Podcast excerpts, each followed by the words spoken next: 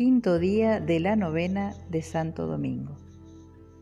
Algunas veces, cuando residía en el convento, el Santo Padre Domingo se colocaba de pie ante el altar, con todo el cuerpo erguido sobre sus pies, sin apoyarse o arrimarse a nada, y en ocasiones con las manos extendidas ante el pecho, como si fuera un libro abierto. Y se mantenía en este modo, estante, con toda reverencia y devoción, cual si estuviera leyendo delante de Dios se le notaba entonces por la boca que musitaba las palabras divinas y como que se las decía dulcemente a sí mismo. En otras ocasiones enlazaba las manos y las mantenía apretadas con fuerza ante sus ojos, recogiéndose sobre sí mismo, o las levantaba hasta los hombros, según hace el sacerdote cuando celebra la misa, como si quisiera fijar sus oídos en algo para percibir mejor lo que el otro le dice. Tendrías que haber visto su devoción mientras rezaba así, quieto y erguido. Le habrías tomado sin dudar por un profeta que por momentos hablaba con un ángel o con Dios. Los escuchaba o reflexionaba en silencio sobre, sobre lo que le había sido revelado. Incluso cuando iba de viaje, en cuanto podía, se tomaba un tiempo a hurtadillas para descansar y puesto en pie, al instante se levantaba con toda la mente al cielo. Pronto le podías oír pronunciar con suavidad y con ternura algunas palabras extraídas de la médula de la Sagrada Escritura. Dice la palabra de Dios. Jesús se levantó para leer.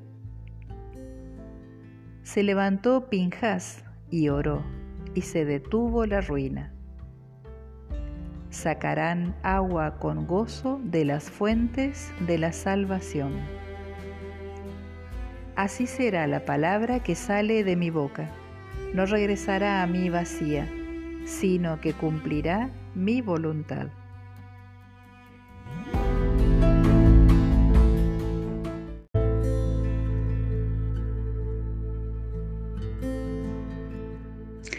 Imagina a Domingo de pie junto al altar, con sus manos levantadas a la altura del pecho, como sosteniendo un libro, y también ambas entrelazadas devotamente.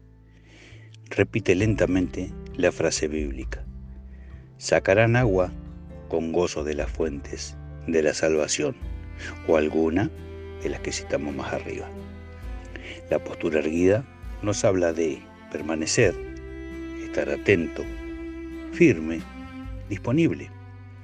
Las manos expresan una escucha que se da con todo nuestro ser. Ellas crean el espacio para recibir la palabra, generan intimidad en el encuentro, se abren para hacer lugar a otros. Deja que tu corazón se abra como un libro abierto en la presencia de Dios. Déjale ver lo que ocultas a los demás o a ti mismo. Ábrete a la transparencia. Si lo deseas, expresa con tu cuerpo y tus palabras esta disposición. El Dios de la misericordia goza con tu presencia, con tu corazón abierto a su palabra y quiere regalarte el agua de la vida en abundancia. Permanece de pie en su presencia con confianza, con atención, con apertura. Anímate a ser intercesor, a estar de pie por quienes no tienen la fuerza para hacerlo, a estar abierto por quienes se cierran al amor y a la reconciliación, a ser transparente por todos los que siembran oscuridad y corrupción. Preséntale todas las situaciones que necesitan de manos abiertas que acojan la misericordia. Estas peticiones pueden hacerse en voz alta.